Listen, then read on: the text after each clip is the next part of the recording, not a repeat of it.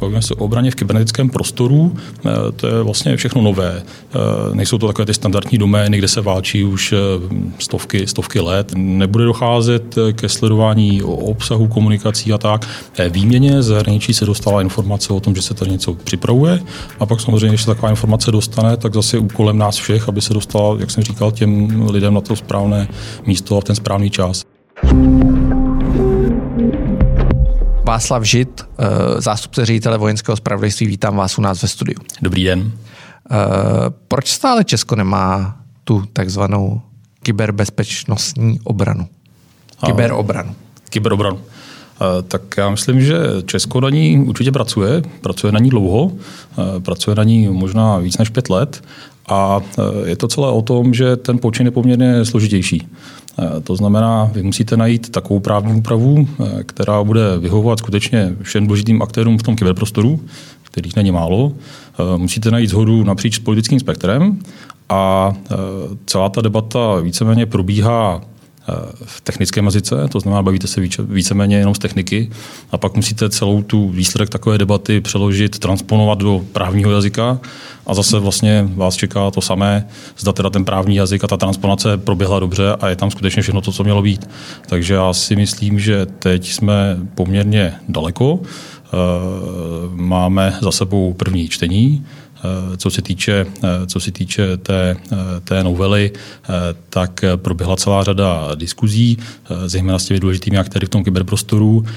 Nikdy v březnu jsme obdrželi poměrně dost, dost dopisů, což vyvolalo to, že se objevil vlastně ten sněmovní tisk číslo 800, takže jsme obdrželi hm, připomínky z Eh, z komunity, zejména od eh, Svazu průmyslu a dopravy, eh, od ICT Unie, od Svazu nezávislého ICT průmyslu, od Združení Nix.cz. My jsme si všechny vlastně ty podněty probrali a zjistili jsme, že tady existuje určitá, určité nepochopení. To znamená, že to, co my píšeme v tom zákoně, se úplně nepotkává s tím, jak vnímá i ti ostatní partneři, jak vnímají ty ostatní partneři.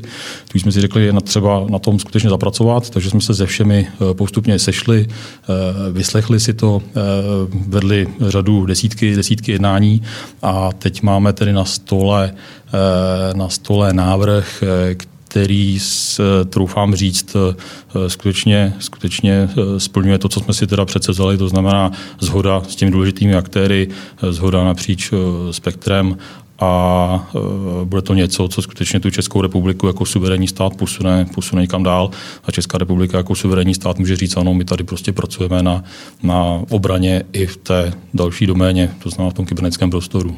Uh ty původní obavy, z tý, když ta novela se poprvé objevila nebo spatřila světlo světa, tak ty obavy plynuly zejména z takzvaného monitorování internetového provozu, pod čím si vlastně asi Lesdo představil, že vaši spravodajci uh, budou odposlouchávat, co, a takzvaně odposlouchávat, co si kdo píše a, a případně telefonuje po internetu a podobně. Uh, tahle věc se změnila v té novele a přešlo se k takzvané detekci, uh, což je přímá detekce těch hrozeb. Jaké je mezi tím rozdíl? Jak to vlastně funguje?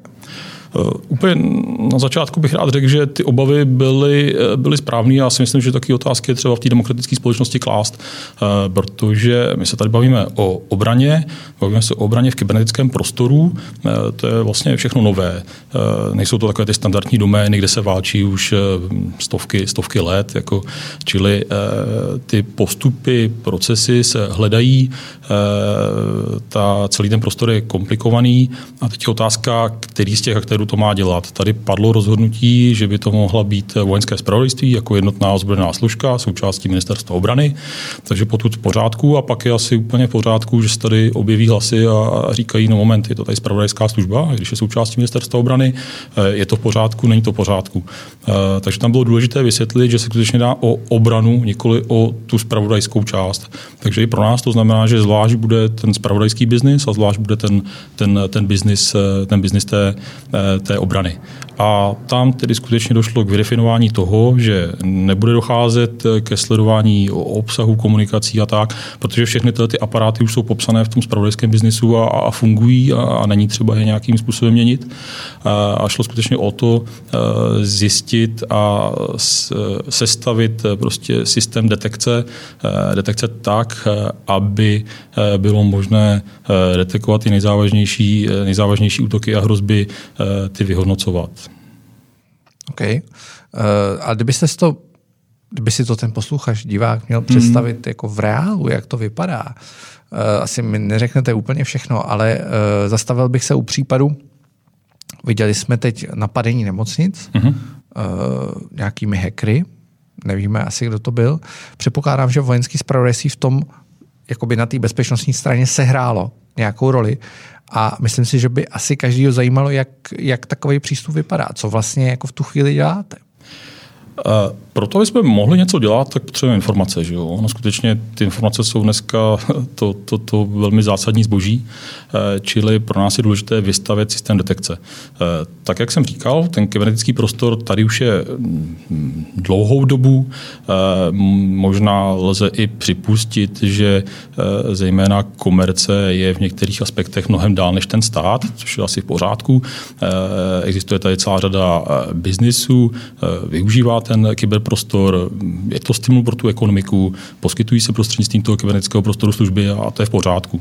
Eh, když ty společnosti začaly ty služby poskytovat, tak samozřejmě museli dbát i na dostupnost a, a bezpečnost těch služeb. Takže si sami eh, ty eh, komerční firmy začaly tvořit CERT týmy, bezpečnostní týmy a samozřejmě začaly sbírat řadu informací. A to je naprosto v pořádku a, a v té komunitě tak probíhá. My jsme si řekli, že by bylo dobré využít to, co tady se děje a doplnit to o nějaké poznatky, které můžeme mít my jako spravodajská služba. Protože i když já budu eh, poskytovatel, budu poskytovat online nějaké tržiště, prodávat nějaké služby, bude mě zajímat, aby to tržiště fungovalo, aby zákazníci byli spokojení, ale úplně nemusím řešit eh, všechny hrozby z nějakého geopolitického eh, pohledu nebo zasazovat ty hrozby do kontextu. To ani by bylo nefér po těch letěch providerech chtít. To znamená, to je skutečně povinnost státu a stát by měl toto zajistit. Čili my se chceme postavit k tomu, že ten systém detekce eh, uděláme více komplexní s využitím těch hráčů, kteří už tady jsou a, a něco mají. Eh, my to doplníme o naše nějaké další informace a co přináší ta novela je, že ty informace budeme moct poskytovat. Budeme moct poskytovat skutečně té komerci a budeme moct zajistit to, aby se ty důležité informace dostaly těm důležitým lidem ve správný čas. A ty nemocnice? A ty nemocnice, děkuju. No ty nemocnice, eh, jedna z věcí eh, u těch zpravodajských služeb je i ta, že, že samozřejmě fungujete v nějakém větším, eh, širším kontextu a máte navázanou spolupráci se zahraničí. Takže v rámci zahraničí můžete dostat zajímavé informace, stejně tak my můžeme poskytnout zajímavou informaci našim partnerům, pokud jsme zjistili, že se třeba tady připravuje nějaká infrastruktura, která může sloužit pro nějaký útok pro naše spojence. Čili tady došlo došlo k nějaké eh, výměně, z zahraničí se dostala informace o tom, že se tady něco připravuje. A pak samozřejmě, když se taková informace dostane, tak zase úkolem nás všech, aby se dostala, jak jsem říkal, těm lidem na to správné místo a v ten správný čas. Eh, takže to potom vyvrcholilo celé to úsilí k to varování národního eh, NUKIBu, Národního úřadu pro kybernetickou a informační bezpečnost, ale lze asi říct, že ta informace potom putovala skutečně hm, jako hm, pomocí telefonátů a, a dalších po té síti eh, těch IT profesionálů. Protože co je krásné na té komunitě, ty, eh, ti IT profesionálové to nikdo většinou z nich nedělá z donucení a nikdo nepracuje jenom 8 hodin. Eh, každého to baví, bere to jako poslání a každý z nich pracuje víc než 8 hodin, protože prostě se tomu věnuje i po skončení pracovní doby a neustále se snaží všechno zlepšovat. Takže to je, to je výhoda a krása práce v tomto prostředí.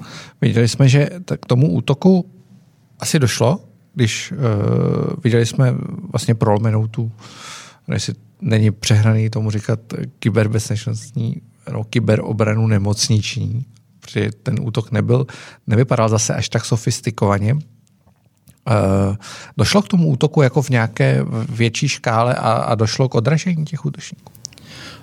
Tak díky tomu, že se ta informace dostala skutečně, eh, skutečně včas na ty správná místa, eh, tak eh, velká většina těch organizací mohla zareagovat. Tady třeba výborně funguje Združení Nix.cz, které založilo projekt Phoenix, který funguje tuším od roku 2013, kdy tady Českou republiku zasáhly ty velké DDoSové útoky a ti prakticky vám dnes dokážou říct, že, že v první varování do toho systému vložili někdy a za několik hodin měli zpátky jako odezvy už od těch posledních, eh, eh, že přijali nějaká opatření a zda zachytili ty útoky nebo nezachytili. A došlo k těm útokům na... Uh, ano, skutečně na tu infrastrukturu tady v České republice se, se útočilo.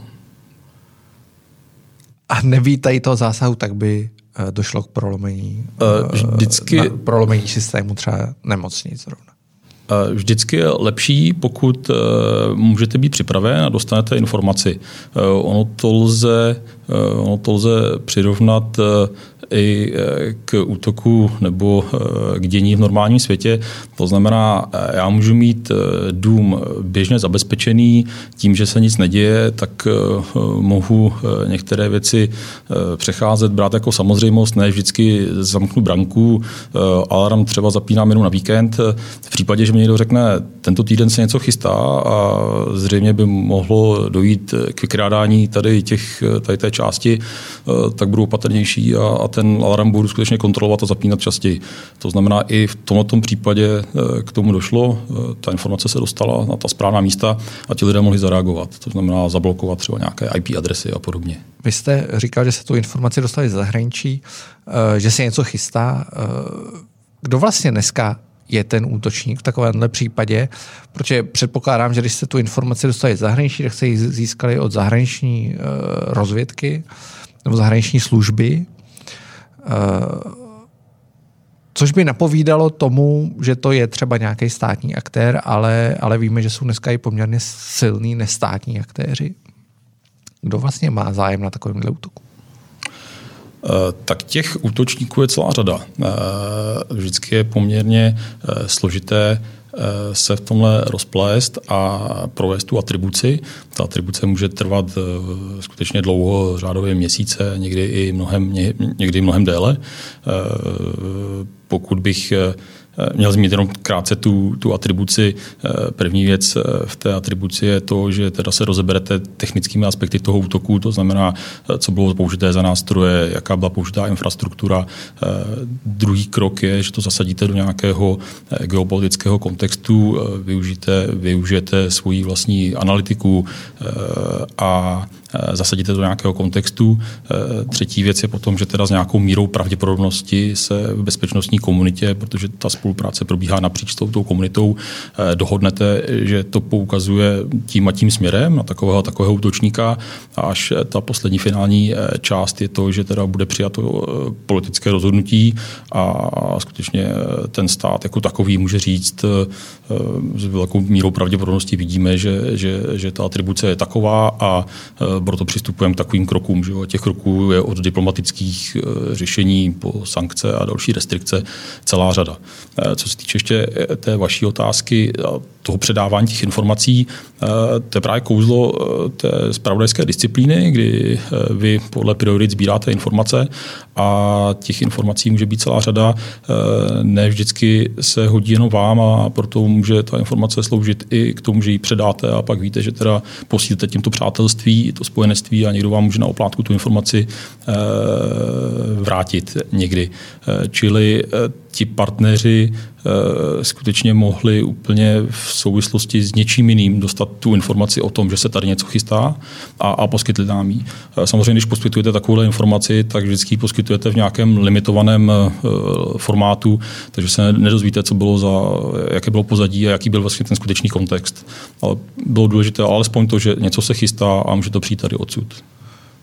Jaký, jaká je, ale víme, že, že k těm je, je spousta států, no spousta ono za stolik není, ale víme, který to jsou ve směs, který mají tu kyberobranu na takový úrovni, eh, že, by, že bychom to mohli nazvat i jako i kyberútok, že jsou schopní poměrně výrazného kyberútoku, jakou, eh, což se v minulosti mnohokrát stalo.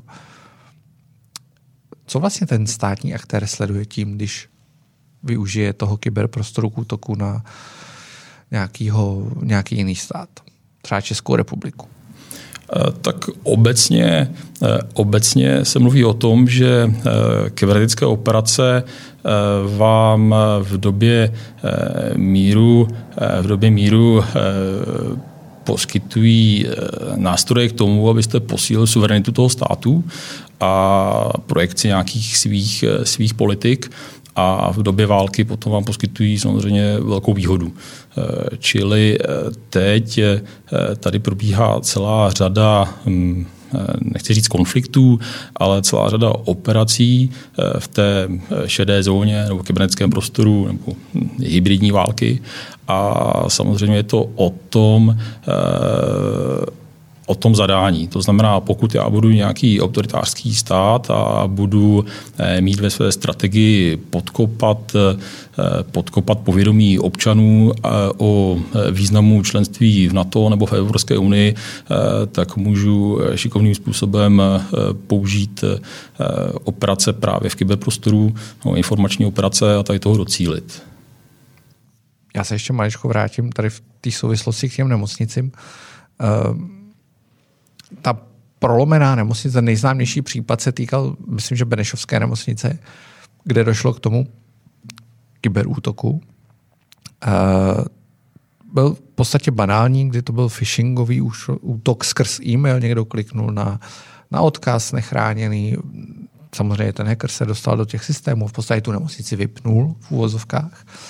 Uh, vy asi víte, jak vypadá vybavení těch institucí, jak byste ho teďka vlastně, jak byste ho zhodnotil v současnosti, jak jsou vlastně připravení? Protože my často slyšíme u, u v případě konvenč, konvenčních hrozeb, konvenční armády, slyšíme o, o investicích do modernizace armády za stovky, desítky, stovky miliard korun. E, málo kdy slyšíme o tom, že je třeba jako posílit kyberbezpečnost, kyberobranu těch jednotlivých státních institucí, úřadů a tak dále, což můžou být právě nemocnice, můžou to být školy, můžou to být cokoliv v podstatě.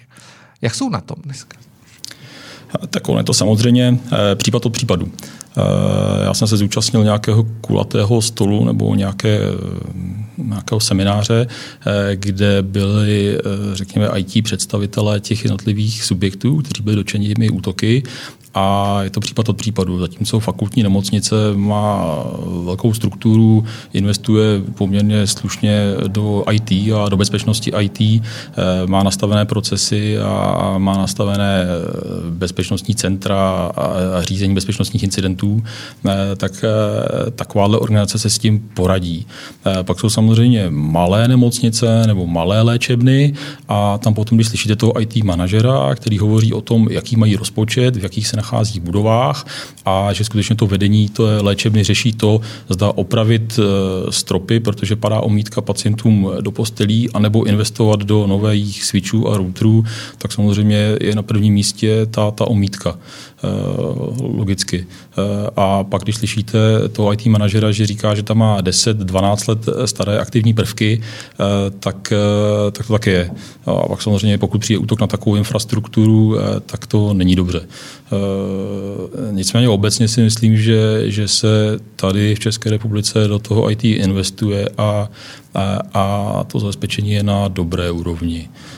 Svým způsobem v tom se hrálo roli to, že jsme třeba po sametové revoluci eh, k tomu IT eh, dospěli eh, vlastně až tehdy v porovnání s západním světem, kde už měli investice do toho a nemohli udělat úplně takové jako výměny v takových obrovských objemech.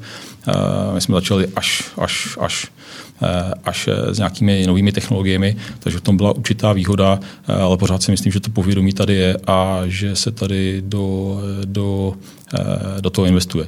Samozřejmě tady je problém ten, eh, že se investuje, nebo eh, že je zákon o kybernetické bezpečnosti, je to rozdělené na kritickou infrastrukturu, významné informační systémy, ty jsou nějakým způsobem monitorovány, jsou na ně kladeny požadavky a pak je tady obrovské, obrovské množství dalších organizací, které do těchto těch kritérií nezapadají, tudíž na ně nejsou takové požadavky kladeny, tudíž nemůžou být ani vymáhány, pak je pro ty IT manažery těžké zdůvodnit tu investici, investici do toho IT a do té bezpečnosti.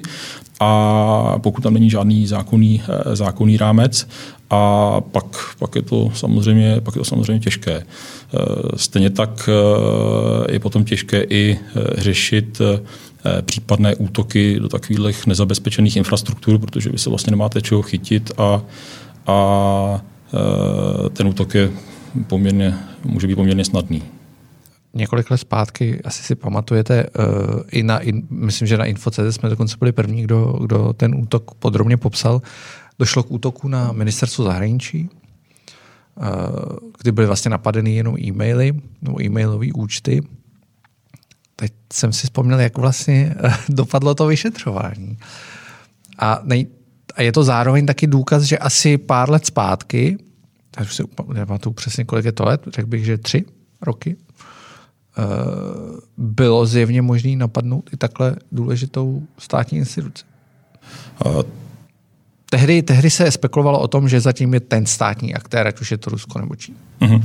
V jaké fázi je vyšetřování, to vám nedokážu říct, to je spíš otázka na, na policii, než, než na nás jako na spravodajskou službu.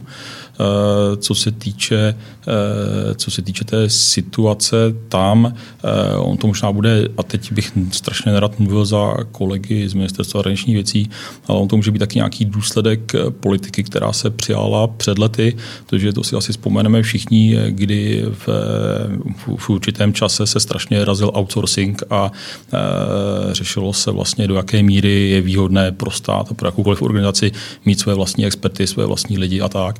Čili eh, tehdy, eh, alespoň co jsem mohl zachytit, tak zpovzdálí, eh, tam existovaly nějaké záměry poměrně stenčit to jejich IT oddělení a a víceméně spolehat na outsourcing a e, další věci. Takže tohle může být nějaký důsledek toho, kdy skutečně e, nedostanete ty lidi e, do, na ty pozice, nedostanete ty lidi do toho, do toho státu a pak třeba nějakým rozpočtovým škrtem nezajistíte ani tu správnou podporu v rámci toho outsourcingu. A pak se může stát, že ty systémy nejsou zabezpečené, nejsou na takové úrovni, jak by mělo být a, a může, dojít, může dojít napadení. Mluvilo se, v téhle souvislosti se mluvilo i výstavbě toho tzv. velkého kyberbezpečnostního centra. Eh, v jaký jsme teď fázi? Kyberbezpečnostního centra myslíte na MZV? Ano, ano. Uh, uh, vím, že je tomu věnována pozornost.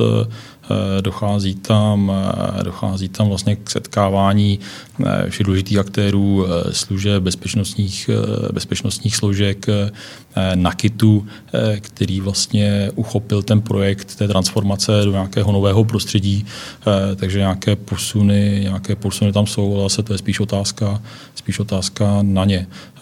Spíš ještě k tomu... Já se na to ptám v hmm. souvislosti s poměrně blíží se předsednictví. Česka v Evropské unii, už mm-hmm. druhé předsednictví. Mm-hmm.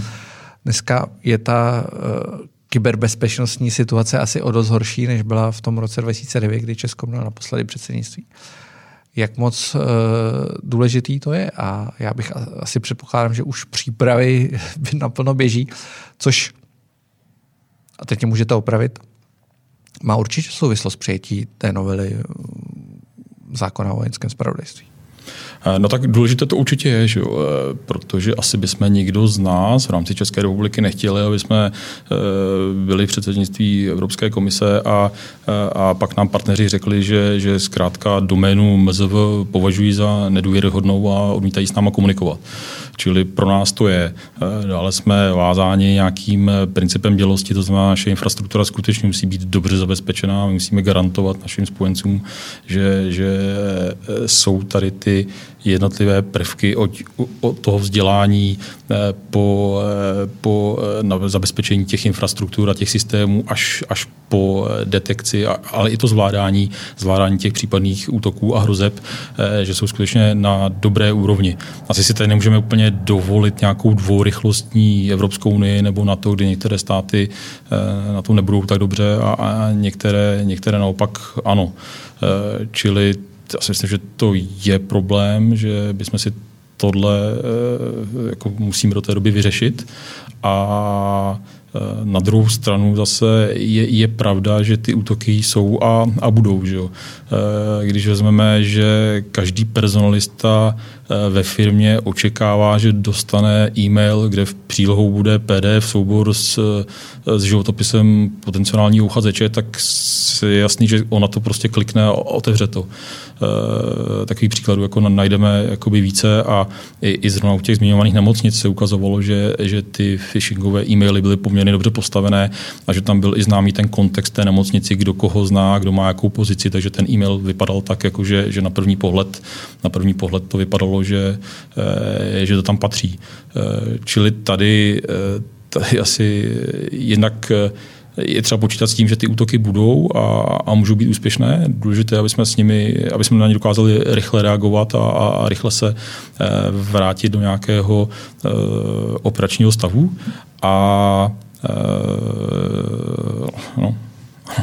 Okay. Já vám moc krát děkuju a díky, že jste přišel. Hodně štěstí.